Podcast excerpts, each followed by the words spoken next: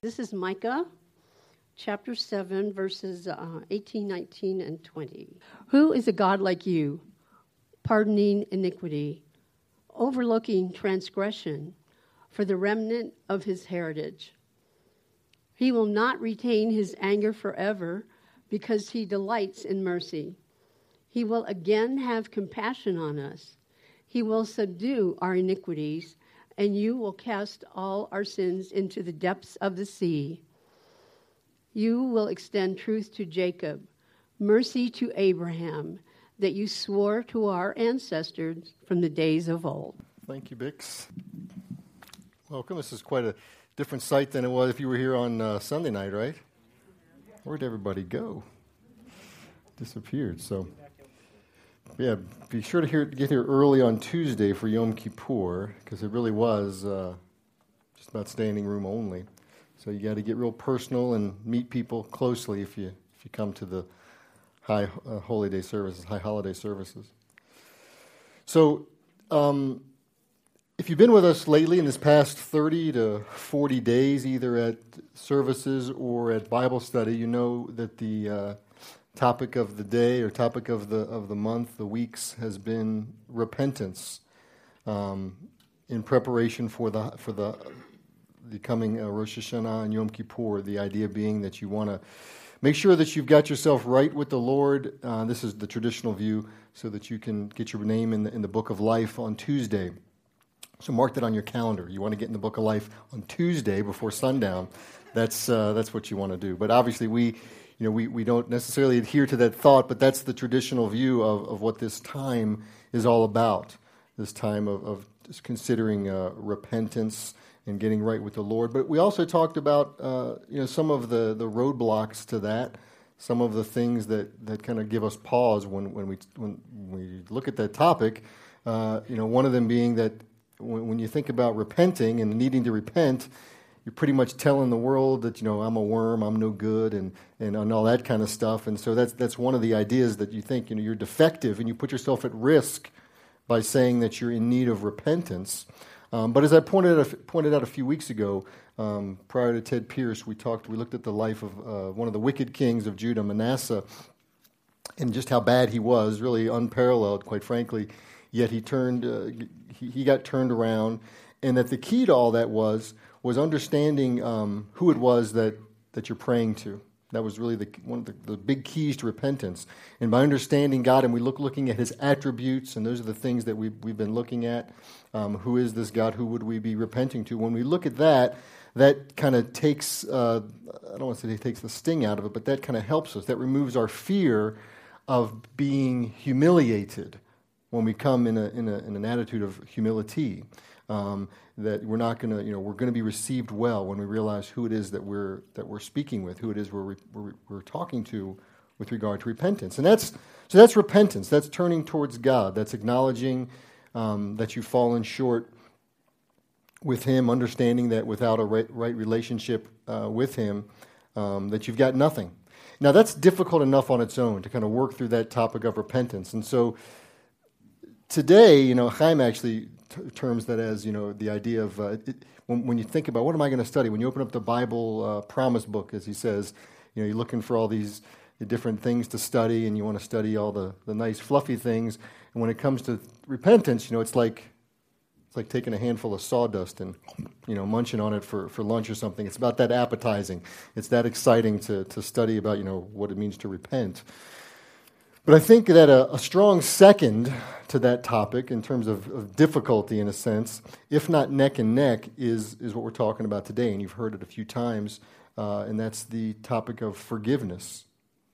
So second to repentance is forgiveness, and that's the theme of Shabbat Shuvah. You heard Michael mention that, that this is Shabbat Shuvah, and if it's the first you've heard of that, I'll, you know, you may you may wonder what that's about, and Michael mentioned from a time frame, it's the it's the Shabbat that falls between Rosh Hashanah and Yom Kippur. It always does. Think about it, it's ten days there, so it's always going to be one Shabbat, and that's the Shabbat of return. You know that we have we have uh, Torah readings every week, and we also have what's called Haftarah readings, which we don't read them here, but they are accompanying. Usually, they're linked in some way thematically with the Torah portion, and there's something from the other parts of the Hebrew Bible, not the Torah specifically, but the prophets or the writings. Um, this, this particular Shabbat, though, there are several readings that can be read from the from the Haftarah portion that are not necessarily thematically linked with what Doctor Dallaire spoke about from Deuteronomy thirty-one. Um, but one of those is from the book of Hosea. It's actually, I think, in the back of the bulletin. It's, it's one of the quotes uh, from Hosea at the very end of the Torah tidbits.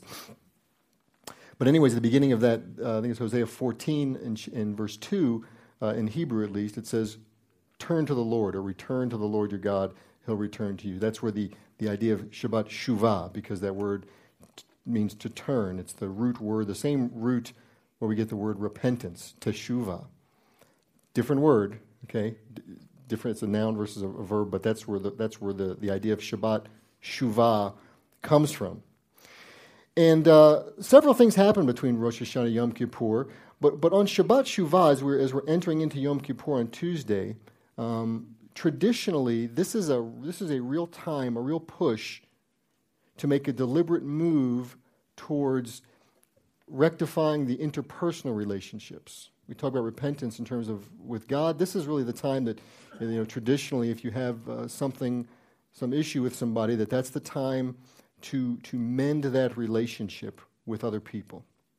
And that's that's how it involves forgiveness. That's what forgiveness is about. And that's going to be kind of the focus of what, what, what I talk about today. And there are two sides to forgiveness, of course. There is the extending forgiveness, you know, when, when someone has wronged you or whatever. But there's also the side of needing to ask for forgiveness, okay?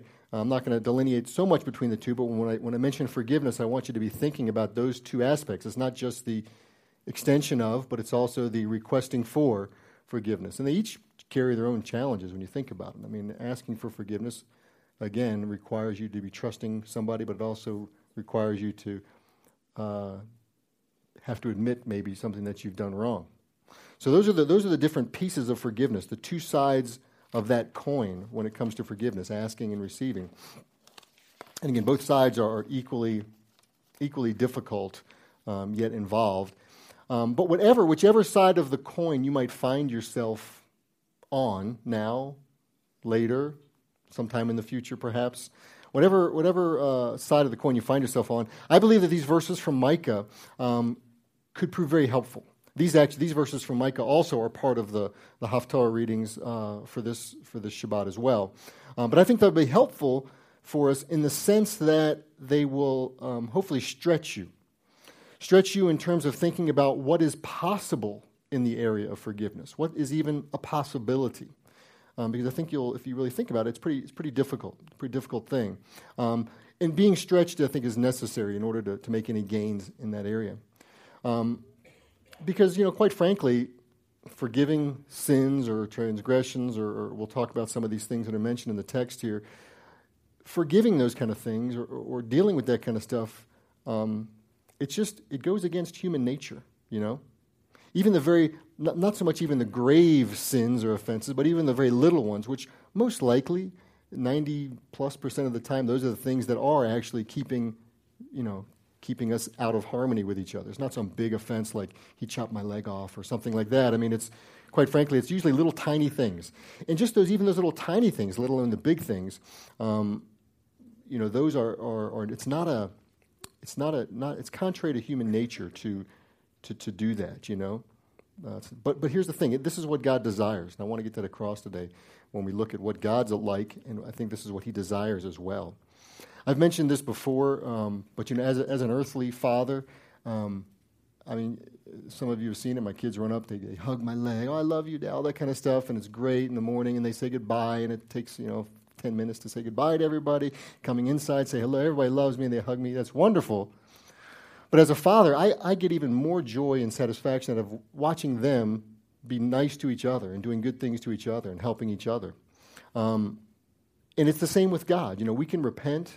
We can turn to him, but if we do that at the expense of, of, of mending our relationships with one another and forgiving one another, then we're really missing the fuller picture of, of what God is all about and what he wants. So it's important for us to take uh, this topic of forgiveness seriously. But again, it's extremely difficult. okay? Um, dare I say impossible, quite frankly, in our eyes. So so looking at how God does it and looking at God's attitude towards forgiveness, I think, is is helpful for us. And in fact, that's really exactly what Micah says here in the beginning of this chapter. As always, I had Bix read just a few verses, but quite frankly, this is really a message from a larger context of chapter seven here in Micah. And uh, when you when you start off reading in, in Micah chapter seven, the big picture of Micah, Micah is prophesying to the people, you know, of his time. This is a, kind of a, a little bit prior to the time of Manasseh, yet coming off on the heels of a terrible king Ahaz and then a better king Hezekiah who did slip. But in any event, he's giving the picture of what things are looking like in society at the time, and they're pretty bleak and they're pretty bad. It's a time of, of universal corruption uh, in, in the land, in Israel. Chapter seven begins with, with Micah describing it. He says, he says, "Woe is me, I've become like one who, after the summer fruit has been gathered, after the vintage has been gleaned, finds no cluster to eat. There's no first ripe fig for which I hunger." He wants something that he, that he it's just not there. It's like when you you know you, you're thinking about that ice cream in the freezer, right? And you go home, someone has eaten it. You know, you feel very empty. You feel very empty, and something's missing. You know, you can feel that. He says the faithful have disappeared. He says the best the best of the people is like a briar. You know, the most upright person is just like a bunch of thorns. It's pretty ugly. He says at the end here in, in verse five, he says, "You put no trust in a friend, have no confidence in a loved one, the, the one you lie down with, you know, your, your head in their in their bosom, so to speak, the one you embrace. You know, they're gonna they're gonna turn on you. The son treats the father with contempt. The the mother or the daughter rises up against the mother. There's no one to trust." So he's painting a very bad situation here. He says, "Look, this is a this is a bad situation, and it's a bad situation created by people." These are all people problems. He's not talking about the land being flooded and the earth being scorched and so forth. He's talking about people. You can't trust anybody. Like I said a month ago, remember? People. They're the worst, right? And this is this is the situation. It was a picture of, ba- of a bad situation created by people. There was no one and nothing left to trust. You ever felt like that before? Maybe? Like people in society have let you down?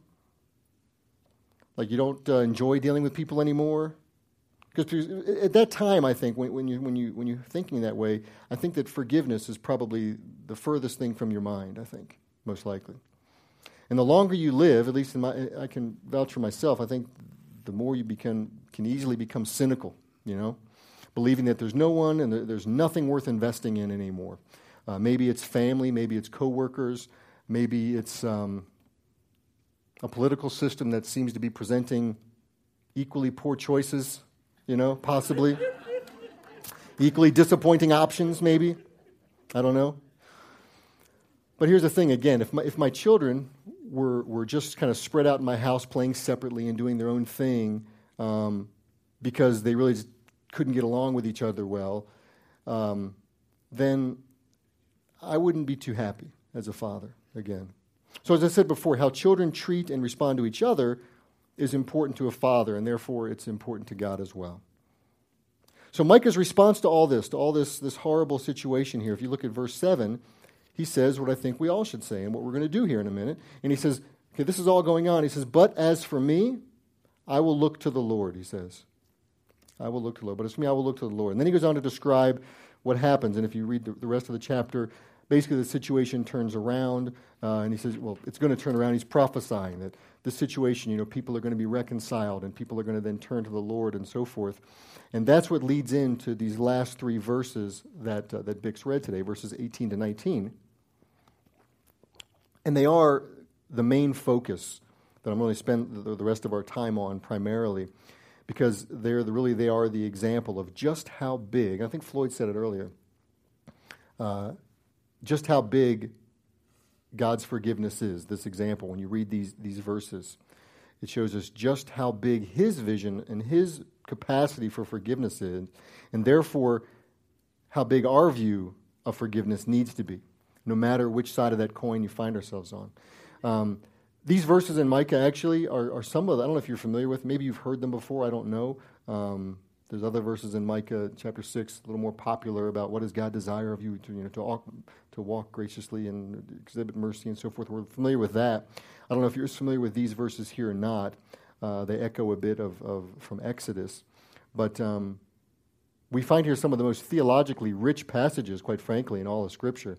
Uh, some people call this uh, distilled theology. In other words, really pure, concentrated theology that depicts uh, a picture of who God is in just these two verses. So it's pretty, pretty compact, powerful stuff here. Um, these two verses are all-encompassing when it comes to the type of sin. I'll put that in quotation mark. I'm going to use finger quotes a lot if that's okay. Keep just be, be, be watching. I'll do, Mike, I'll say finger quotes when I'm doing finger quotes, okay? I'll say quote. Uh, so when it comes to, quote, sin that we're going to experience in the world, it, kind of, it, it covers them all. All the things that um, are likely going to cause offense to God and all the things that are likely going to cause offense to one another. These are all the kind of things you're going to be dealing with, whether you're the one committing or whether you're the one receiving. Okay, these are all the, the things right here. Um, there's three Hebrew words, a little bit of a little bit of a teaching here for you, um, because in your translations you're going to have three words in these two verses. They're going to be variously translated. You're going to see, you're going to have the word sin in there. You might have the word transgression in there. You might have the word iniquity in there. You might have the word wickedness in there. You might have something else too. I don't know. But in Hebrew you've got avon, pesha, and chet. Uh, avon, pesha, and chet. And uh, just to give you a little little information here, because sometimes you might only see the word sin, um, but avon is is uh, often translated iniquity or guilt or sin. It's that kind of general uh, wickedness or perversion. It's activity that is crooked or wrong, and you know it. Okay, I'm not pointing at anyone in particular, but but you, you know it. It's intentional. Okay, and then there's there's pesha, which is you'll sometimes be translated transgression or rebellion. And this is things that are outright rebellion against God's standards that we see in the in the Torah. And then you've got chet, which is uh, sometimes translated, again, sin. You can see some of the words are translated the same way, but they're different words. Sin or iniquity. And this is uh, uh, in an archery term. You know, archery, shooting arrows. And it's, it's kind of like the idea of missing the mark. Like I aimed, like when John Hoffer is hunting with a bow. I'm sure he's aiming one where, but it's just probably, who knows, whew, flying this way, I don't know.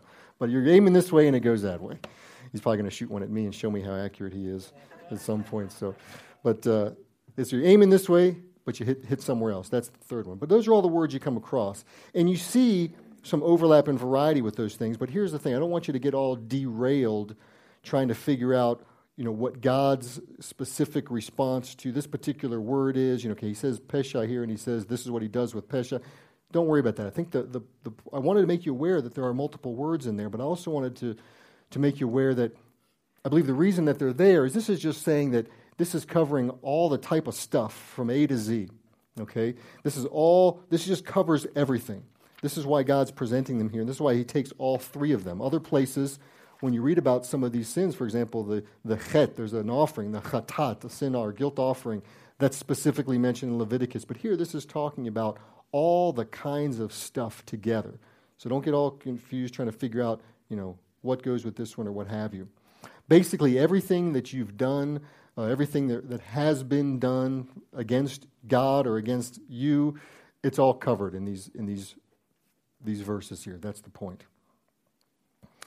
So how does God deal with these things? What's the example that I, I, I think he's setting for us here with regard to these offenses?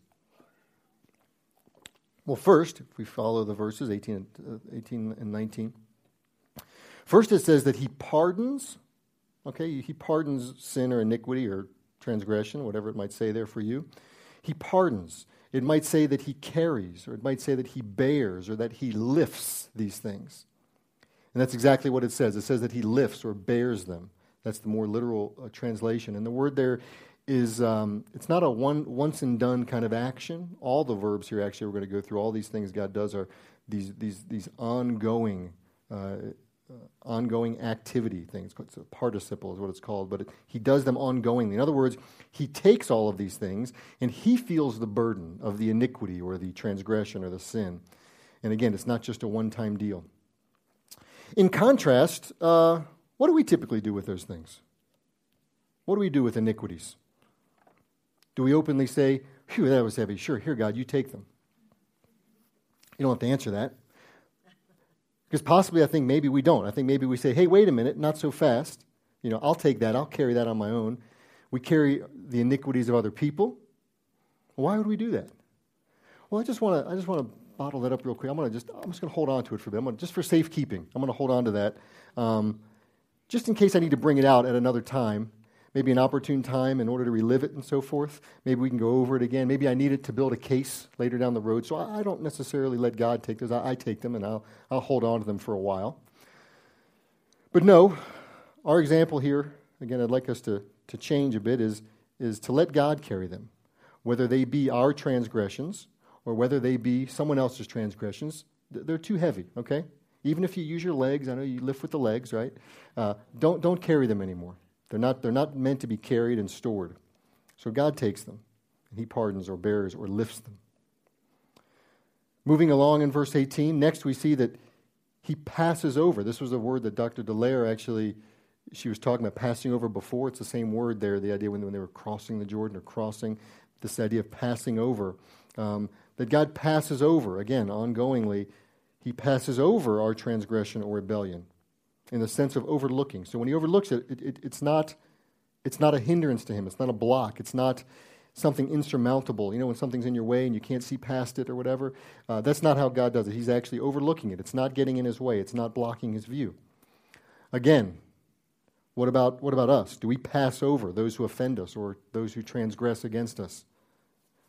What about our own shortcomings? How do we deal with them? Do we take the high road, or do we simply kind of just is our idea of overlooking just sort of suppressing and pushing things down to the point where they just build up and maybe maybe even explode?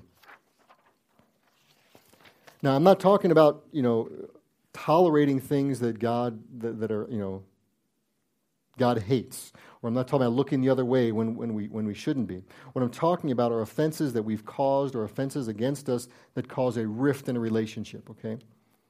The context here is in the realm of, of forgiveness, the extent and the reach of God's forgiveness, and how we should view it when we're dealing with our own world of offenses.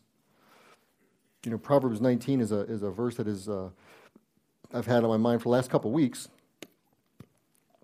Specifically, Proverbs nineteen eleven, because sometimes I think, you know, We read, we read passages like this in Micah, and we say, well, that's what God does, and, you know, that's for Him to do, and, and I'll touch on that a little bit, but not necessarily. Proverbs nineteen eleven says that those with good sense are slow to anger, and it is to one's glory to overlook, same exact phrasing here we see in Micah, overlook an offense. That's Proverbs nineteen eleven. Those with good sense are slow to anger, and it's to their beauty to overlook an offense. In fact, the first part of that proverb, those with good sense are slow to anger, that's actually the next thing that Micah says that God does in terms of forgiveness. He says that God does not stay angry forever. And you've heard, I think even, uh, I don't remember if it was Michael or, or Chaim uh, this past week said, you know, literally when it, when you read anger in the Bible, the word is nose, talks about nose. You can think of flared nostrils or whatever. Um, so literally the text here says that God does not strengthen forever His nose. Proverbs nineteen uh, says that it's uh, to a person's beauty if their nose is caused to lengthen. Think about that. If you had a maybe a not a, you know, a larger nose, perhaps it's to your beauty to have a long nose. It's exactly what it says. But again, what about us? Do we tend to remain angry ongoingly when we're offended, or do we strengthen? Do we strengthen our position? Because that's what it says. You know, it says that that. Uh, um, God does not st- strengthen his, his position forever. Maybe we don't actively strengthen our anger, but do we let it just harden? Or do we let it calcify or, or fester some? Same idea, really. Do we push things down? Do we seethe? Do we just look to, to, to you know, justify our position? Or do we, at the end of the day, actively look to rid ourselves of anger? That's really the question I'm trying to get to get to get at. Is do we actively try to rid ourselves of the anger we feel when offended? Again, here in Micah seven and Proverbs nineteen, it says that it's wise to be slow to anger, and it's it's again, it's to one's beauty. Think about that. Actually, the word beauty is used there. It's it's to one's beauty. It's very becoming of someone to overlook an offense. But what exactly that that means? Again, it's not just pushing down and, and suppressing. Uh, The biblical author Jacob, also known as James, he says the same thing with, with regard to this. In chapter one, he says to be slow to, quick to listen, slow to speak, slow to anger. Same idea. The next thing that Micah says is really taking the idea of forgiveness, I think, a step further. Because again, he's, he's born, he has borne things, he's overlooked things. Uh, but the next thing he says, this is the real stretcher for me, and this is the thing that really got my attention when I was reading. I started off just reading some of the Haftarah portions uh, for this week, and this is what this is really what grabbed me.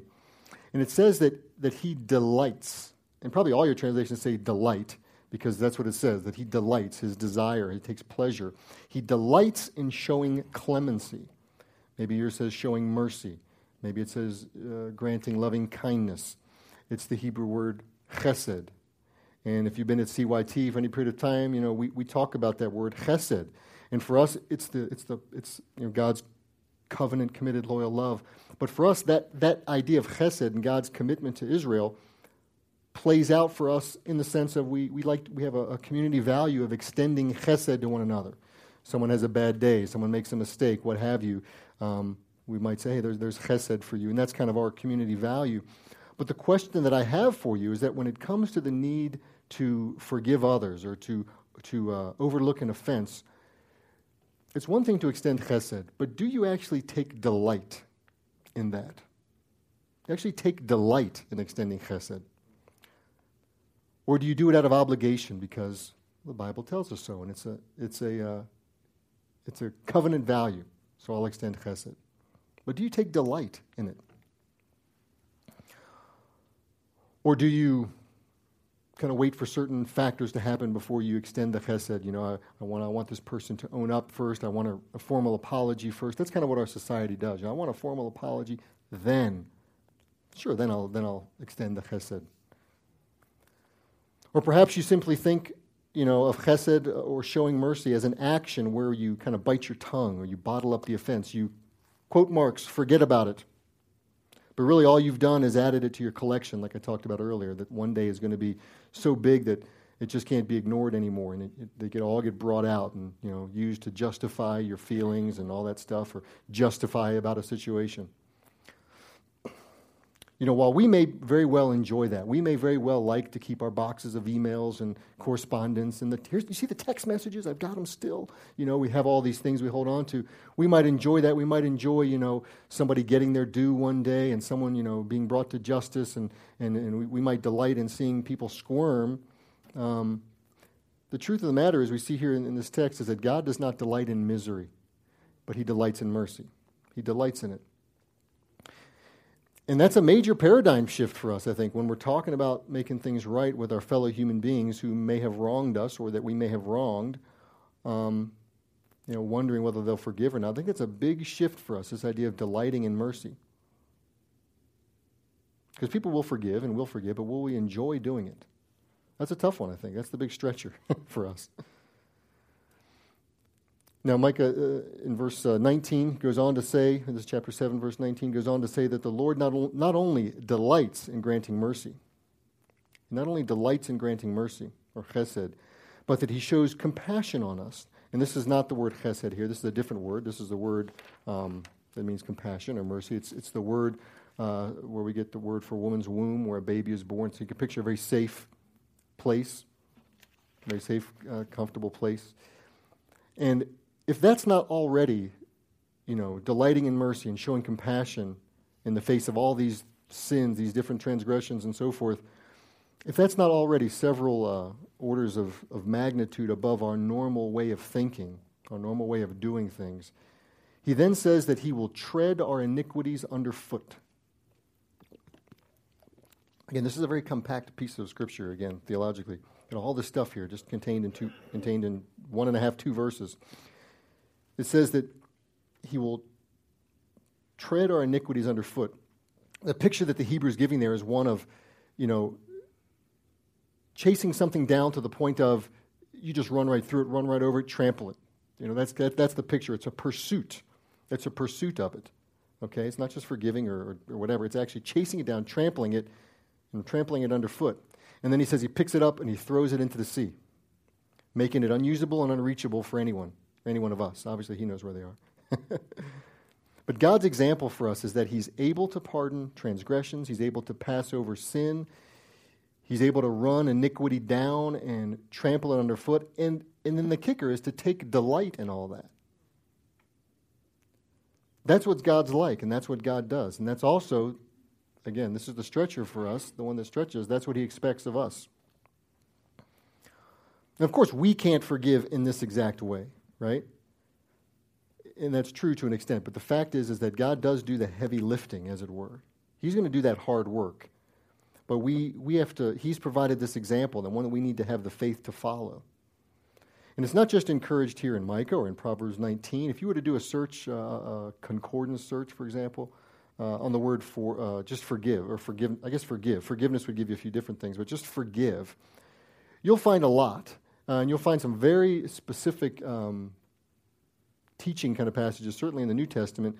Uh, we think about the Lord's Prayer, you know, forgive those who have who've trespassed against you as God's forgiven you.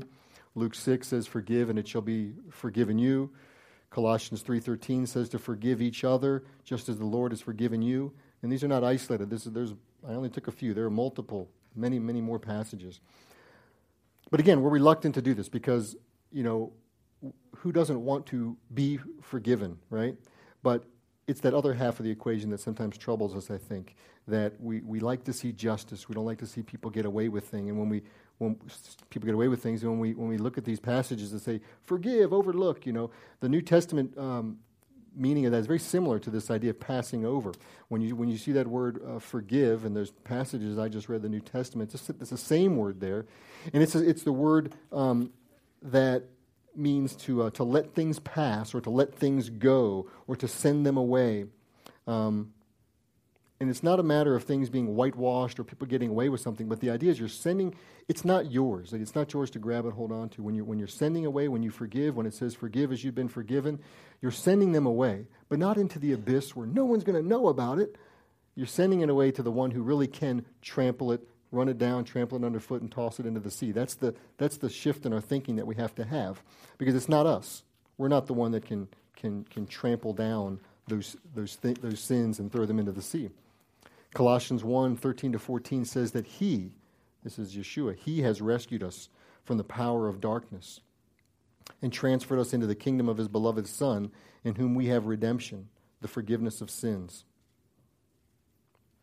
So forgiveness is not a, it's not a, a matter that of like we're never going to mess up, or that we're never going to be messed up by things or other people, or feeling hopeless that things will never change between us and, and others. So that we need to re- retreat and build our walls and insulate ourselves and everything. No, we need to we need to take a cue about forgiveness from God, as we've seen here in Micah. We need to take our cue about forgiveness from him and be committed to the process, that it's an ongoing process. And it's not about severing relationships, uh, and it's not about, you know, any of that stuff, but it's the it's the it's the idea that we're going to be committed to remain steadfast, like these the way he repeats himself here in Micah, that we're going to remain steadfast, trusting in him, working through things and allowing him to do the real work of, of healing and forgiveness. So let's pray.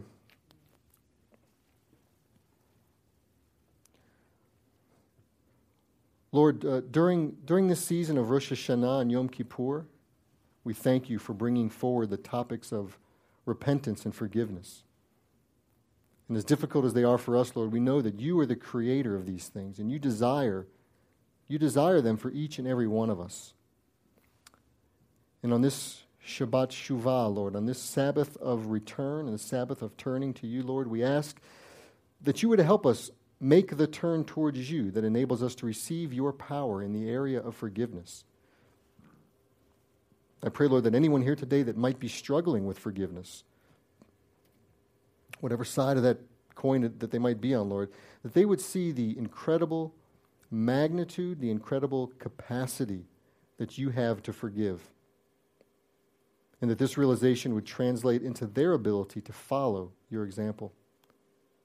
And I pray also, Lord, that if anyone here has never accepted, as Michael said earlier, your ultimate forgiveness, Lord, the gift of an eternal life with you made possible through the atonement, the atoning death of Yeshua, Jesus, that, Lord, today would be the day that they humbly call out to you and for you to lead them into a right relationship with you, Lord. It's in Yeshua's name we pray.